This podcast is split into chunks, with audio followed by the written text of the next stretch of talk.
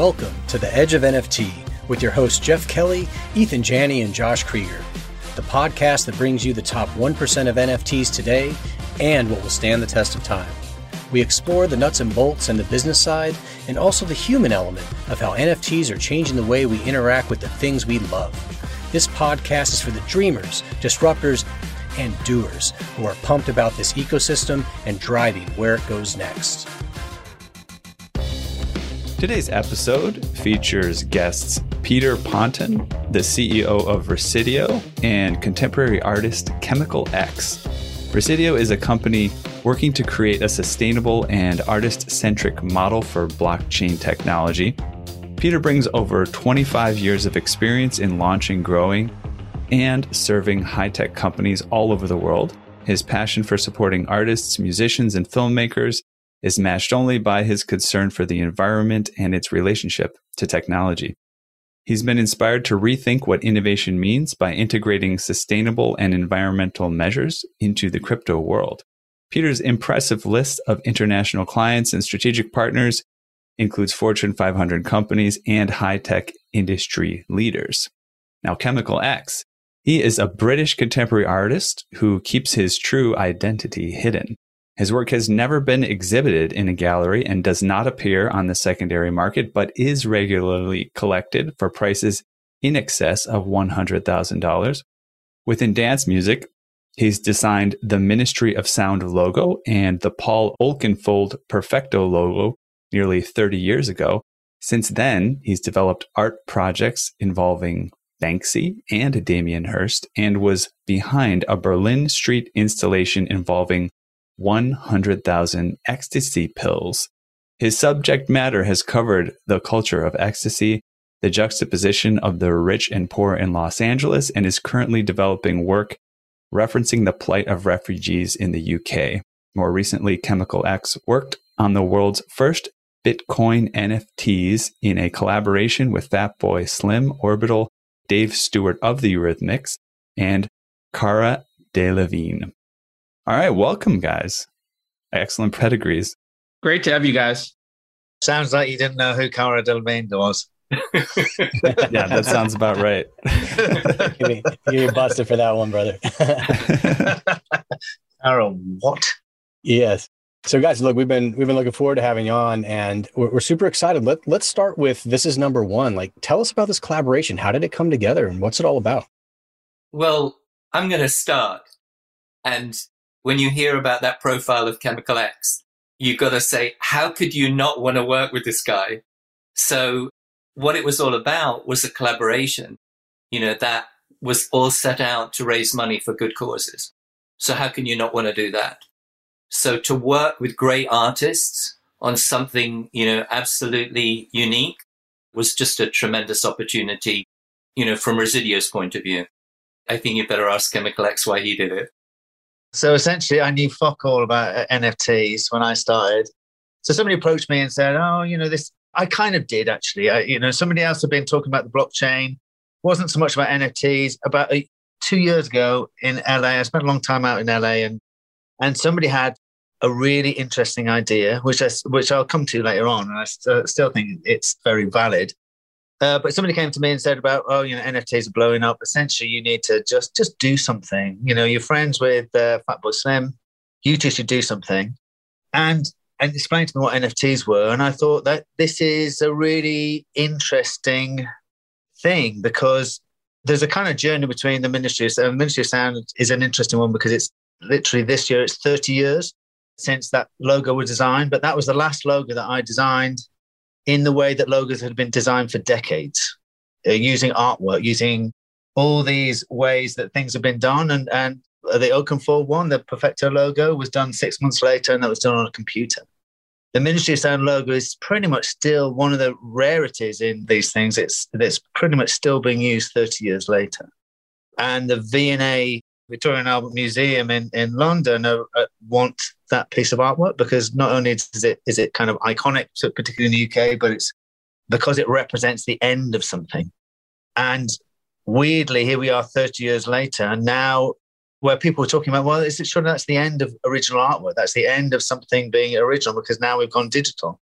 Then NFTs came along and that's what they represented. This suddenly, this opportunity came along to identify something as the original for the creator to decide this thing, this is what I consider to be the number one. This is what I consider to be the first. This is what I consider to be the original. And that can be done through technology, it can be identified as a thing. And kind of weirdly, even in the way that artwork or music is even made, often you're working on the same file. It's only the ease with which these things can be replicated that that devalues them. But you still have the original. And then because it then becomes kind of assimilated into the digital world, it has no value as it as it's as original. And that's what really interested me. Firstly, was this ability to identify something. Secondly, what it meant in terms of being able to give value to digital and moving image. It's a it's a weird place, but so essentially, very long story short, is that I got introduced by this by somebody approaching me to do this to Residio, and of course, me being a complete control freak, we ended up going, okay, we can't just go and take this, and we're also doing this in completely different technology, which we'll also come to, and swimming against the tide, which is absolutely up my street, essentially. Perfect. I'll stop talking because otherwise I'll be here talking for the next hour. you do need to jump in and tell me to shut up. We're gonna let you keep rolling, brother. yeah, yeah. So, so for those that are listening, and you know, we'll share the links to the exhibit so they can check it out. There was originally inaugural five number ones. Can you sort of paint the picture of what they looked like, what inspired them? Yeah, sure. I mean, essentially, the idea was that they the one thing that weren't going to be is a digital 3D image that slightly moves a little bit. I understand that when, and I really love the fact that all these digital artists who've been in the in the space for a long time, and 3D artists that have been in the space for a long time, have never really been able to monetize their work very well as artists, and that's what NFT meant. And they were there, so those are the first people really to uh, capitalize on it. But for me, the the value was it was taking so as an artist, I have to tell my story in a single frame. You know, I have to tell whether it's it's like telling a joke where you're also telling the punchline at the same time. So you have to, if you want to add in any narrative or layers of meaning, you've got to do it within the piece itself, and that's that's the skill in itself, and that's that's interesting. That's the, one of the things that makes it, you know, a standalone thing, and won't, means that it won't disappear. But uh, the idea that all these other artists, all these other people working in the arts, the musicians and dancers and poems, everybody else, uh, poets, uh, all these people had, they had time, they had chronology. They were able to, you know, and so the best thing about a, a joke is its timing, is about sending you one way and then giving you something else. And I love, for me as an artist, my work is a lot about juxtaposing something, you know, putting a, uh, something, you know, so the stuff I did with the Skid Row Drive was about putting um, homeless people's tents, but covering them in aspirational brands from Rodeo Drive. And it's a bit, I really like, yeah, I'd see that Louis Vuitton uh, Supreme collab tent. I really want that. But it's actually, it's also a homeless person's tent in the middle of Skid Row. How do I feel about that? I love all of that. So the idea that you create something where you can start to tell stories. So I was very interested in as a, as a medium in the way that kind of opened things up in art. And I wanted to do something that was that wasn't decorative in the way that a lot of art is, that it was powerful and engaging and meaningful. Uh, or, and as well as entertaining and frivolous and fun. You know, all the things that art is, that is not just a picture to look at. You want some emotive engagement with something. And so, really, I went. So I started off and I made the piece with with uh, Fatboy Slim, and that was really one where he wrote a new, totally new piece of music, and everybody's everybody's on at him about a new piece of music, and that there is there is the piece, very kind of engaging, very ambiguous in terms of it has having no particular lyrics. I loved all that, so we made it very simple, and then Dave Stewart, and he had a piece. He really wanted had a piece that he was really keen to do, so we did this, and we told another story, a bit longer, three minute kind of long one and uh, Orbital kind of uh, they wanted to, to, do something that was kind of engaged around the idea of the way that TV idents kind of work and the way that they kind of uh, become You know, you see these things. They're like you know, like all these things where they're you know, like a it's almost like a jingle to a certain visual jingles that get stuck in your mind. And uh, and so we kind of did something around that. And then Cara was, uh, you know, when I spoke to Cara, I was saying about you really need to do something that is um, very personal. All of these things were called number ones. The idea was this is the brief to everybody was this is number one. You have to say about what is number one. You have break down what that means to you. Is it the most important thing? Is it the biggest thing? Is the first thing? Is it what is what is that? And everybody is going to have a different view of what that is. And that's that's the thing about this is number one. The idea is it's an open, creative brief. It's almost an ice bucket challenge in so much that people people will come along and always have a different answer to it. It's not because art isn't like maths. It's not two plus two equals four. It's two plus two equals whatever is most attractive in that particular time and relevant to the person that's asking the question. Yeah, I mean the potential for what you've started here is unlimited. Yeah, and that's exactly it. It's a space for people to share stories. I mean, it's so like for instance, one of the people that we're that we're going to be doing stuff soon is somebody called Erika Lust. She is uh, not a real name. Uh, she is somebody that who does TED talks, has been feted around the world as somebody that's that's making pornography that isn't the mechanical male version of misogynistic kind of uh, wank fest. It is something that is tells stories, has real people, has real characters, a feature length. Is it has a, a whole lot of women in the production. You know, it's grown up. It's addressing the fact that you know it goes stuff like that goes beyond the idea of what is pornography. It goes into what is the way that women are seen and treated, and about the patriarchy and everything else. And so, working with somebody like that and making and working with them to try to drill down into into making uh, uh, these particular number ones that that I want to do the people that I speak to and the people, it's like, this is, imagine the word that I would use is legacy. A piece of art is something that you put out and it's a statement that starts conversations. So think about what that is. You know, it's not a, just an, it's not a decorative thing. It's a, you have to really think about it. If this isn't the edge of NFTs, I don't know what is, guys. yeah, I think absolutely. go. You know, I see the technology as the quickly moving duck's feet under the water. Nobody really worries about that. You want to see a swan gliding across a, a lake. You don't care about how it's doing. And at the moment, there's a lot of people and there's a lot of assumed knowledge. As there is, in, you know, you to a sense, we're on the cusp. I want this is number one to be Apple coming along when when everyone is being treated like Microsoft as the understood code. Apple came along, although they were using from IBM, but they took, okay, here's a picture of a piece of paper, here's a picture of a folder, I take it over here, drop it into that.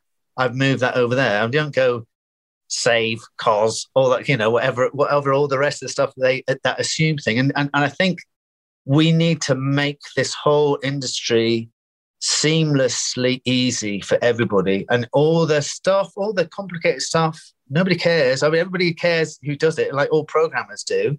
They care about what's going on in the background. But to make something re- truly popular is to make it invisible. Indeed, yeah, I think we've uh, we've seen that time and again with the most successful, impactful projects out there. But let's talk about what, what makes some of that actually happen, Peter. Like, what makes Residio and then uh, Stacks the the right technology to drive these kinds of collaborations and these kinds of projects? I think the first thing is for me is you know my personal mission is to do what Chemical X was just talking about, is to make the technology disappear you know, and that's a challenge. That's a challenge. That's always a challenge with emerging technology. It's a challenge with, you know, with this space that we're in at the moment where the technology sort of does end up being a, a barrier to entry and where we've got really, we're, we're sort of still in a kind of very, very early adopter market. So where we want to be is in that place where anybody can be there, where the friction is gone, where the barriers to entry have been removed, where people can just go and have a really amazing experience. So that's the first thing. Why Stacks? Well, we love the Stacks project. You know, we've been building on Stacks since before Stacks went mainstream, before Stacks went on the mainnet. It's been a challenge. It's been a journey. It's been a journey of, you know, passion and love. Question that we kind of ask is why Stacks? And I think the answer is that we say because it's Bitcoin And, you know, we chose the Stacks platform because it's secured on Bitcoin. And Bitcoin, in our view, is a stable, very, very secure long-term store of value. The other thing is for us is that if you kind of look at the, the stacks kind of uh, positioning of can't be evil, that can't be bad, right? So that's something that we love and we look at it and go, you know what, you, you can't be evil. You know what, you can't go there. Um, I think the other thing that's sort of really important for us and I think also important for Chemical X and the project that we're working on is to make sure that there are no additional energy demands in the in the in the creation of these NFTs. So in Stacks, we're not we're, we're reusing the energy and the security that's provided by Bitcoin. So we're creating low energy NFTs with no additional proof of work that's required. That's really, really important. So when we think about environment, you know, when we think about the environment, when we think about efficiency, when we think about sustainability, and when we think about, you know, all the kind of opportunities that these NFTs and this industry opens up. So it opens up, as you were saying earlier, it opens up unlimited possibilities for charities. So that was really key for us. And it opens up huge opportunities for environmental work. So that's kind of um, you know, that's where we are with this. I would definitely say that is that the analogy that I, I, and I am terrible one for analogies, you'll probably find out as this thing goes on, is that it's the way that I describe it is that we have, we go into a, instead of digging up gold and destroying the planet, we go into a bank vault, we take a, a dusty ingot that's uh, from a dark vault, and we turn it into beautiful jewelry, and people wear it and appreciate it and engage with it, and we add value to it. And if we take some of that value and we use that to, to invest in longer term sustainable solutions to environmental issues, then we're actually doing something good, you know, because you're not the idea of standing like King Canute and trying to, you know, get make the waves go back. Uh, that recognition of no, what we need to do is uh, add as much utility to what exists, add as much more of a reason to have dug it out of the ground in the first place. Give it, give it more utility and understand about adding perceived value. We're in NFTs at the moment, and art in general is always about perceived value. You don't buy a painting based on how much canvas and paint is involved.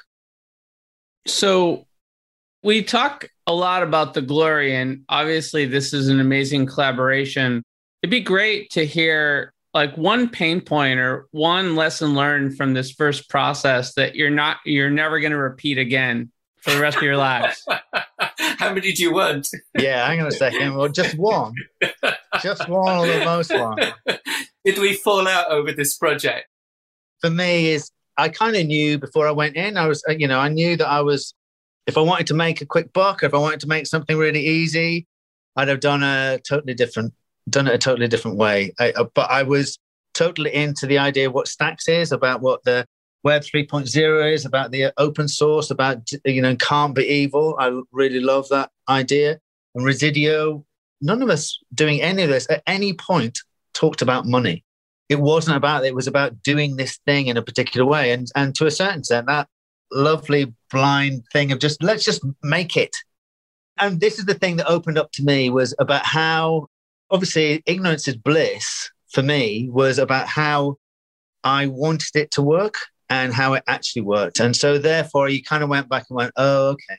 A long time ago, I used to have a um, an agency. We used to do brand development and, and creative work, and we we moved from console gaming into mobile gaming. This in the nineties, when long before anything, you know, when it was you kind of going, oh, actually, what everybody needs. And what I realized then was what they needed to do was get together and sell the concept of mobile games to people that they actually, when they're sat on a train somewhere else, you've got a game on your phone. It might be Snake, it might be whatever it is, but just play it. They weren't getting together to make people engage with it. And, and, and from my point of view, what I realized was this is about onboarding. We need to take people outside. If this thing is ever going to work, it has to take people outside of the crypto world who know nothing about any of it, create a seamless interaction with it, find a way of giving them something away for free so they end up with a wallet then you've got an install base. Yeah, we and we talked a lot about kind of now sort of uh, this transitional present we're in, right? And, and of course, we've the problems we're addressing now to try to make things better. Now, like thinking a little bit further into the future, if we can even pretend to do that with with the topic of NFTs, we've discussed programmable NFTs, evolving NFTs, exploding time-bound NFTs, physical goods, lots of stuff like that on the show already. Anything you guys think that we or the general populace is missing about the future of NFT powered art? Yeah, no, actually, it was going back to what I was. My first introduction about blockchain art was a, a few years ago, and somebody was saying, and again, they weren't kind of getting it. They were talking about, yeah, this idea. Oh, yeah, you can. Let's do, you know, the blockchain related art because what they love the idea about being able to own and that, but the all the other stuff behind it. But the art itself didn't really matter, and the oh, you can get a HDTV and just turn it into a thing, stick it on the wall. The issue that we've got at the moment, in the same way that you know, I've been around for a long time, pre-internet, pre-digital photography, pre-people walking on the moon, and colored television. Uh, so, so all of these things have come along, and you kind of go, it has existed a long time to display digital art, right? That that isn't has never been the issue. So now we've we've created a way to give it value, but we still don't have a way to display it. I believe that digital art is going to have its own particular thing, and NFT is going to have its own thing. But in, so the encroachment of actual art and the advantages of NFTs and digital art will come from screens. And this is what I've kind of been, and, and I'm speaking to a few different developers around this, but screens that use like electronic ink that don't, that's not high refresh rate, have no illumination. They look like a piece of art on the wall. They're not illuminated, they do nothing else. Switch off the light, that's it. But, and they use tiny amounts of power to the point where you spend a day charging up and it's and it's charged up for a year but it's connected and it changes and it can change incrementally like the hands of a clock for over a day, over a time. So a piece of art that looks like it's that the sun rises in it. By the end of the day, the sun is setting. A bowl of fruit rots in real time. Uh, colors change, whatever it might be. Something that is incremental and therefore able to be. You can live with it. You just don't need it. You know, art doesn't isn't a distraction. That's beautiful. I you know I got my girlfriend a Vladimir Kush piece for her birthday one year, and it's an egg overlooking a skyline. And as the day progresses, it looks like a different scene and, and it's casting light in a very different way. And the ability to sort of do that powerfully with interactive art is amazing. Imagine that it, it knows what the weather is outside because it's connected to uh, it's connected to the internet, so it knows what weather is happening outside your house. So it, when it's raining, it's raining in the picture. You know that you can change it. You decide that you can change the color to to match your room, that you can swap things out around there. The idea that a that a frame is able to understand which picture it has in there, and then that NFT cannot be displayed anywhere else at the same time that it's being displayed within that frame.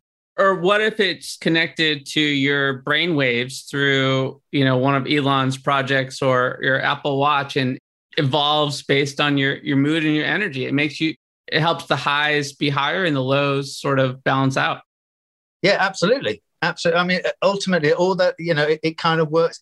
It feeds into what your texts and emails have been for the day. Understands it read the AI in there reads into what you're doing reads into what your mood is, what might be a, and knows enough about you to be able to go, here's a pretty sunny picture because I think you're feeling a bit down. Or here's a romantic picture, or here's just something cool and relaxing because you just need to chill. Whatever it is, that idea about something that can be interactive, but also you know all the things about nfts you can sell it you can own it you can you can adapt it. The artists themselves the idea then that you've got this direct connection to art. So if banksy wants to shred a picture if banksy wants to create a um, a way of doing writing uh, uh, smart contracts or ownership that's the thing that makes it very interesting i know that he's not he's not into nfts he's a grumpy bastard he doesn't really like NFTs, but I don't think he's kind of necessarily just understands the potential. So I'm working on that. Right on. Peter, I had one question. You know, for folks that are looking to launch projects, we've seen tons of opportunities through various organizations that support these platforms. Lots of money going into grants and access to funds to build things. And my understanding is that you were able to, to access and won a, a grant from Stacks. Could you talk about that a little bit for folks that are interested in launching projects, like what that process was like and, and how that helped you? Yeah, absolutely. Well, as you mentioned, there are so many grant programs out there. I think pretty much every every blockchain has uh, has probably got one, and the Stacks Foundation put one together. I think it started now about oh just over a year ago when that was all set up, and and we were actually one of the first companies to apply for a grant. The process was incredibly smooth, very very easy. We'd done a lot of our own research, so by the time you know we put the grant application in, I think we were over ready. We were like super ready. And the grant application went in, they reviewed it, we got feedback, we got it approved, we were up and running. In fact, it was so good. Actually, part of the process was the money hit the account within something like 24 hours. So we were funded almost. I mean, I probably shouldn't be saying this, but we were funded so, so quickly which was amazing. And there's accountability. You know, I mean, it's, it's a really, really great, great process. I think they've got it down. We're kind of a little bit further along now and they've actually put together an accelerator program that's kind of now aligned with a fund. So investors are lining up, you know, so you've got projects that can get grants, you've got projects that can get funded, you've got projects that can actually go forward uh, with investors. So it's a pretty good uh, system. We love it. That's great to hear. You know, we wanted to elevate that because there are a lot of folks that that you know they require resources to bring these projects together, team members, capital, relationships. So it's great if if you're interested in doing something, you know, from the ground up. There are some amazing grants out there. So yeah, and the other thing, the other thing I would probably sort of add to that is that, like again, probably like a lot of uh, organizations and and different different blockchains, there's an incredible ecosystem there so you've got great community. You've got people with pretty much every kind of skill from all over the world, you know, and that's really something very, very powerful that you can draw upon. So it's more than just money. You know, it's more than just, uh, you know, the technology, there's support, there's help, there's resources in terms of, you know, people, advisory. And also, if you don't have a team, you know, there's an environment that you can go and actually pull a team together. So, yeah, pretty amazing. Well, thanks for filling us in on that. We really appreciate it. Well, guys, look, we'd love to get to uh, to a little bit more of uh, of who you are personally, without exposing any identities, of course. We have this uh, segment called Edge Quick Hitters, where we have a, a, few fun and quirky questions, ten total, to learn a little bit more about you. And uh, we're looking for like single or or a few word responses. But uh, if we feel the urge, we can we can expand. You guys want to jump in on that segment? Uh, yeah, I listening to the bit with these very few words. I'll rein it in. Much appreciated. Okay. Well, we'll jump in. Peter, let's start with you. What was the first thing you remember ever purchasing in your life? That's a great question. The first thing I remember purchasing was probably sweets at the sweet shop. The first thing I really remember going home with was the was when the Stones released Beggars Banquet, and I went home and I just played it. That was a was an incredible album. It looked really good and getting it on the record player, that was an amazing experience. Beautiful. There's just something about listening to albums for your own kind of first time, you know? It's it's a whole other world. Chemical X, how about you? Mine was also weirdly when he was funny enough, he was talking about Sweet and he was talking about records. My first thing that I remember was a record by Sweet, Blockbuster remember Blockbuster, so the Sweet. So like 45 record uh, before I even get uh, could afford to buy any kind of album. But uh, yeah, the Sweet Blockbuster. You probably I think they I think in America they use it for something. They used to use it for for something. It became quite famous. Maybe on was it Blockbuster? Yeah, yeah, I'm sure it was. Yeah, cool. everybody get it on Spotify. You'll find it. We'll be on it for sure. Uh, Chemical X, what was the first thing you remember ever selling in your life? Weirdly, my mother eventually became a farmer. But before we ever did, we were living in just a house with a garden, and uh, and they bought a. They used to buy lambs, like orphan lambs, and we'd have to raise them, and then we'd have to sell them down to the market. And you kind of go, oh, that's like my pet. But then you went, but we got to keep the money. And you went, oh, I quite like money too. First live animal that's made it into these questions, I think, so far, guys. That's awesome. Uh, Peter, how about you? Oh dear, that's the dangerous question. I would say, apart from sweets or cigarettes, selling them at school, probably a little bit harder stuff. I lived in the Middle East and I got in a lot of trouble for what I was selling. Well, let's leave it at that. Noted. we'll move on then. Question three, Peter. Uh, what is the most recent thing you purchased? Wow. I've not purchased anything much recently since lockdown, mostly presents actually for family. So I would say, yeah, not for myself. Yeah, family. That's nice. Chemical X, how about you? Uh, a chicken, but this time it was dead. Got it. What is the uh, what's the most recent thing you sold, Chemical X? Uh, weirdly, it was an NFT with deadmau5 on Foundation, and it was a horrible experience. we did a live animal involved, or not so live animal, actually. Uh, got it. Peter, how about you on that one? Well, what I remember selling was I remember selling all my office furniture when we went virtual just before lockdown. So I was like, good, let's get rid of all this stuff. Smart. Okay, question five. Peter, what is your most prized possession? Easy. My company, Resideo. It's got the power to do something really good. So I love that. Right on. Chemical X, how about you? Most prized possession? I don't really like possessions. I don't really like the concept of possession. I don't really own anything. I don't put any value into things. I put them into people and experiences. Right on. Well, let me ask you this then. Question six. If you could buy anything in the world, digital, physical, service that's currently for sale, what would that be? Um, nothing. I thought about that question and all the things that I really want, uh, money can't buy. Uh, there was a, and I know it's supposed to be a one question answer. You're good. Go. But you know how difficult this is for me. You're doing But great. there is a philosophy that's weirdly based in the Bible, and somebody that doesn't believe in God. That's uh, but there was a the idea that whether where uh, Jesus was, was trying to be called out about uh, he was popular, and they were uh, the Pharisees were saying, "Oh, let's get him, uh, uh, let's get him on um, on taxes. If he says we should pay taxes, there are people against it. If he says uh, that we shouldn't, then we'll get him for treason." And they said, or should we pay taxes? And he says, somebody give me a coin. And he picks up a coin and he says, whose head do you see on this coin? He says, Caesar. He says, pay unto Caesar what is Caesar's, pay unto God what's God's. And the lesson from that is money creates and resolves its own problems and everything else outside of that. So the idea about buying something is, know, if you want, buy, I, I, I'd spend money on experience, but uh, not a thing. What would be the experience that that you would love to spend money on? Ah.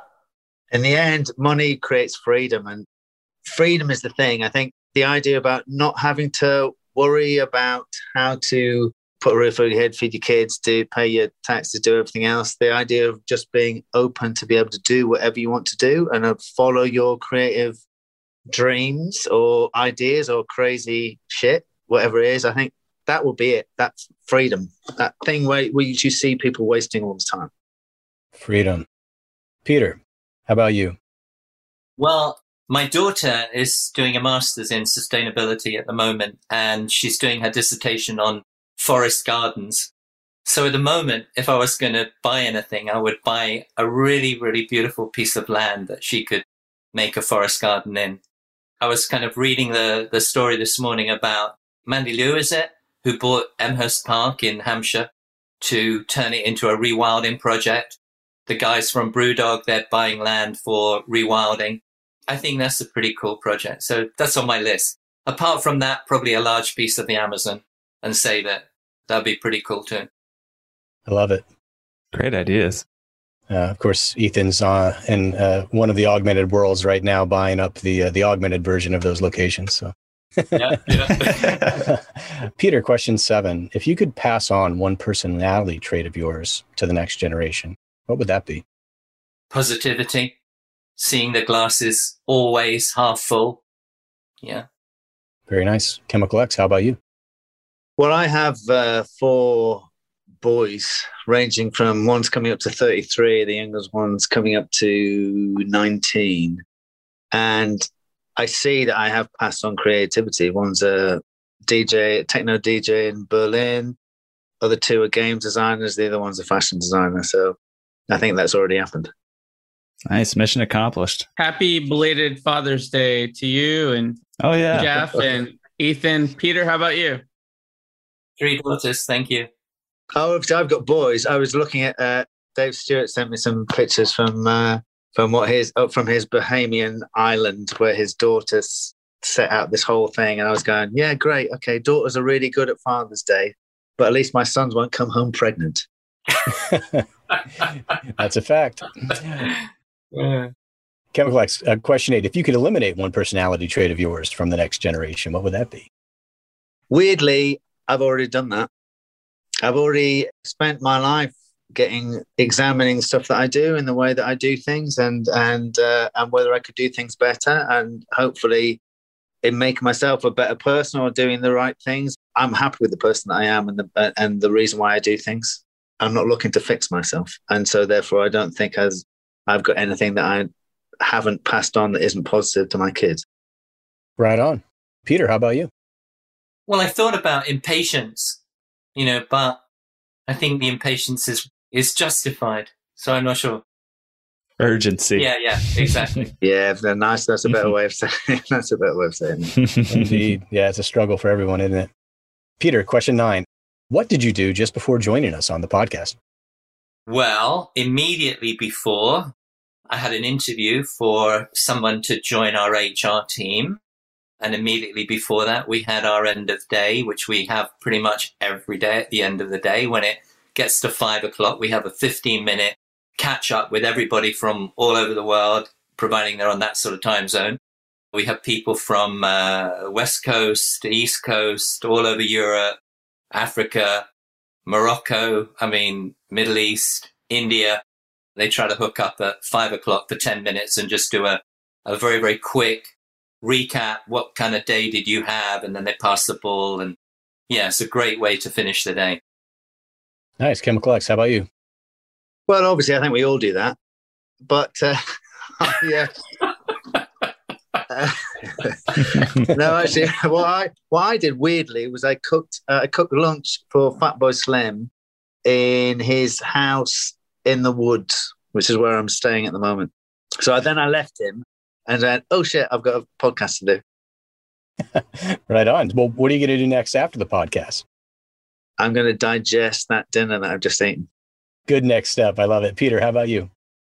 I'm going to start preparing for tomorrow. Plus, I've got a bunch of financials to do for my accountant, unfortunately. I have just remembered there is a slightly more interesting answer. I'm possibly going to watch everybody else in the house dance around naked outside because it's uh, the solstice and they seem to be dressing themselves up in leaves. Yeah, That sounds It's a fun. thing. It's a thing. I'll, I'll try and film it and I'll share it with you. great. No, two, two of my daughters are at solstice parties right now. So, yeah. Let's hope they're not naked. I guess we will see. Guys, thanks so much. That was Edge Quick Hitters. Lots of fun. Appreciate the honest answers. Um, great to get to know you a little bit better. Ethan, um, what do you say? We jump into a couple hot topics?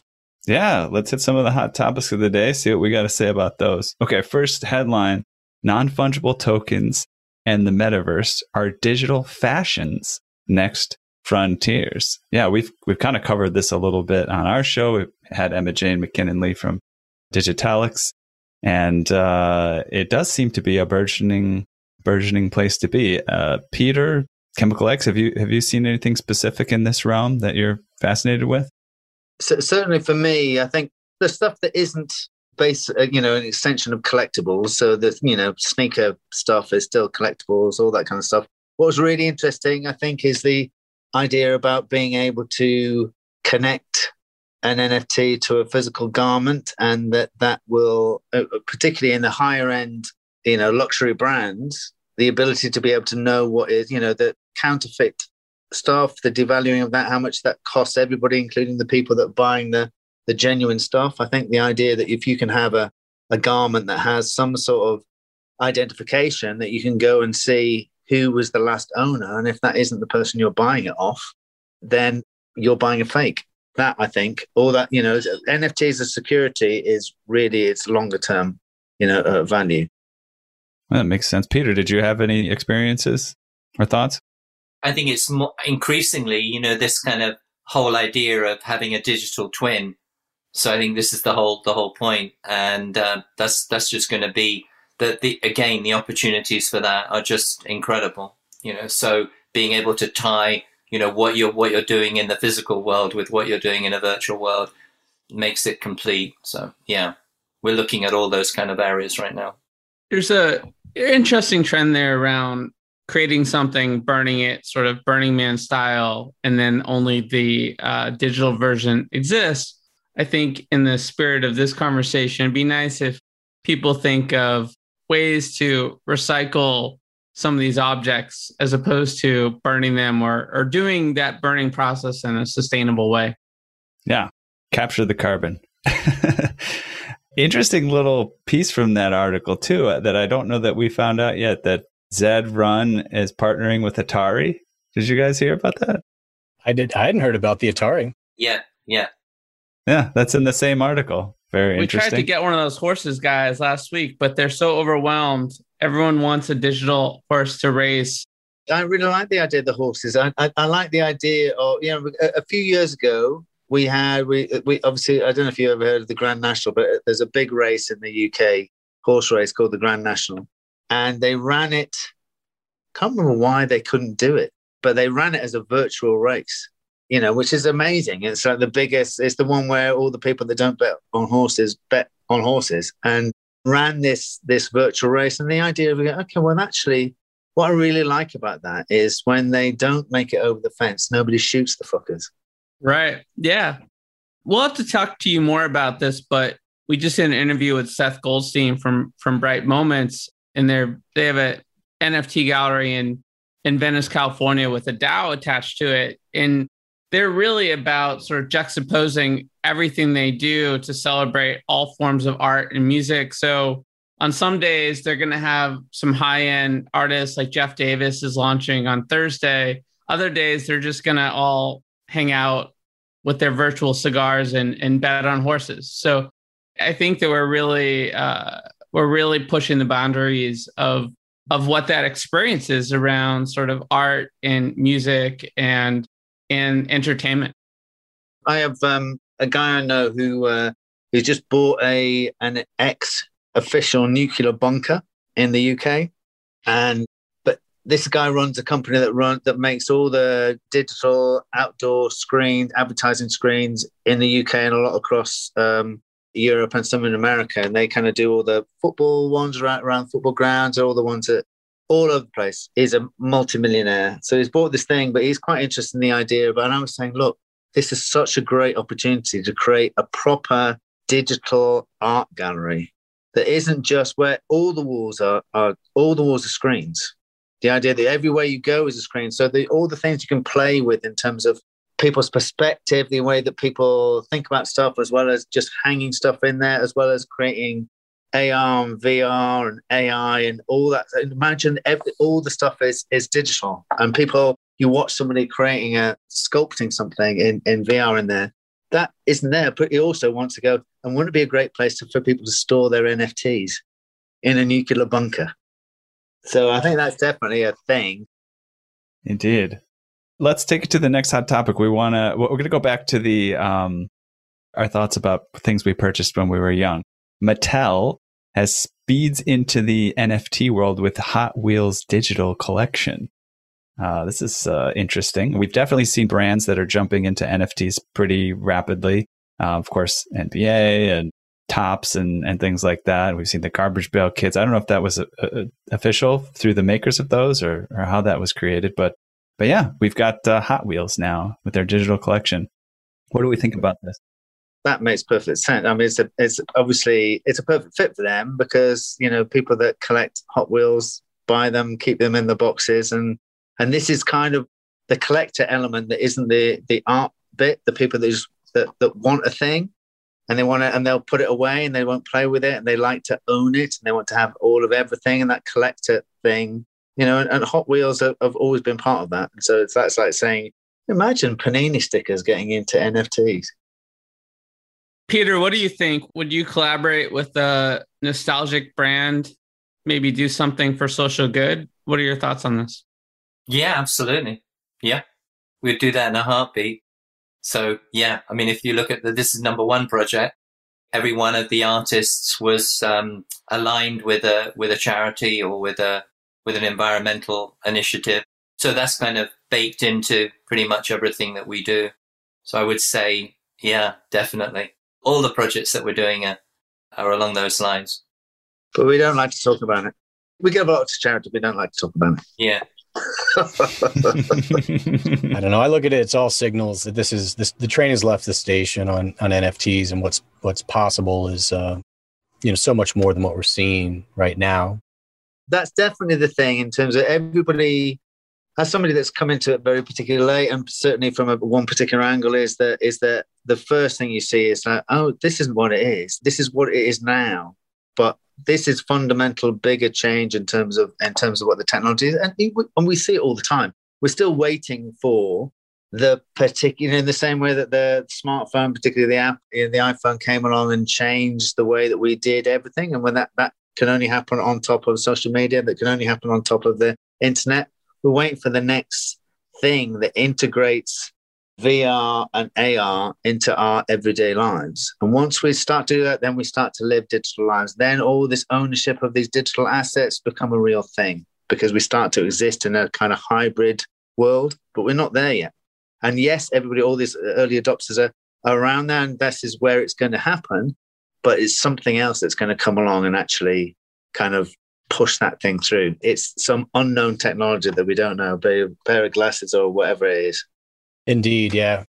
And we're looking forward to it. And we hope to uh, have talked about it here and talk about it when it comes and, and be part of the journey. So, guys, we really appreciate your perspectives on these things. It's really been amazing hearing from you and hearing about your projects and, and your insights and a little bit more about you personally. Where can folks go to learn more about you and follow what you're working on?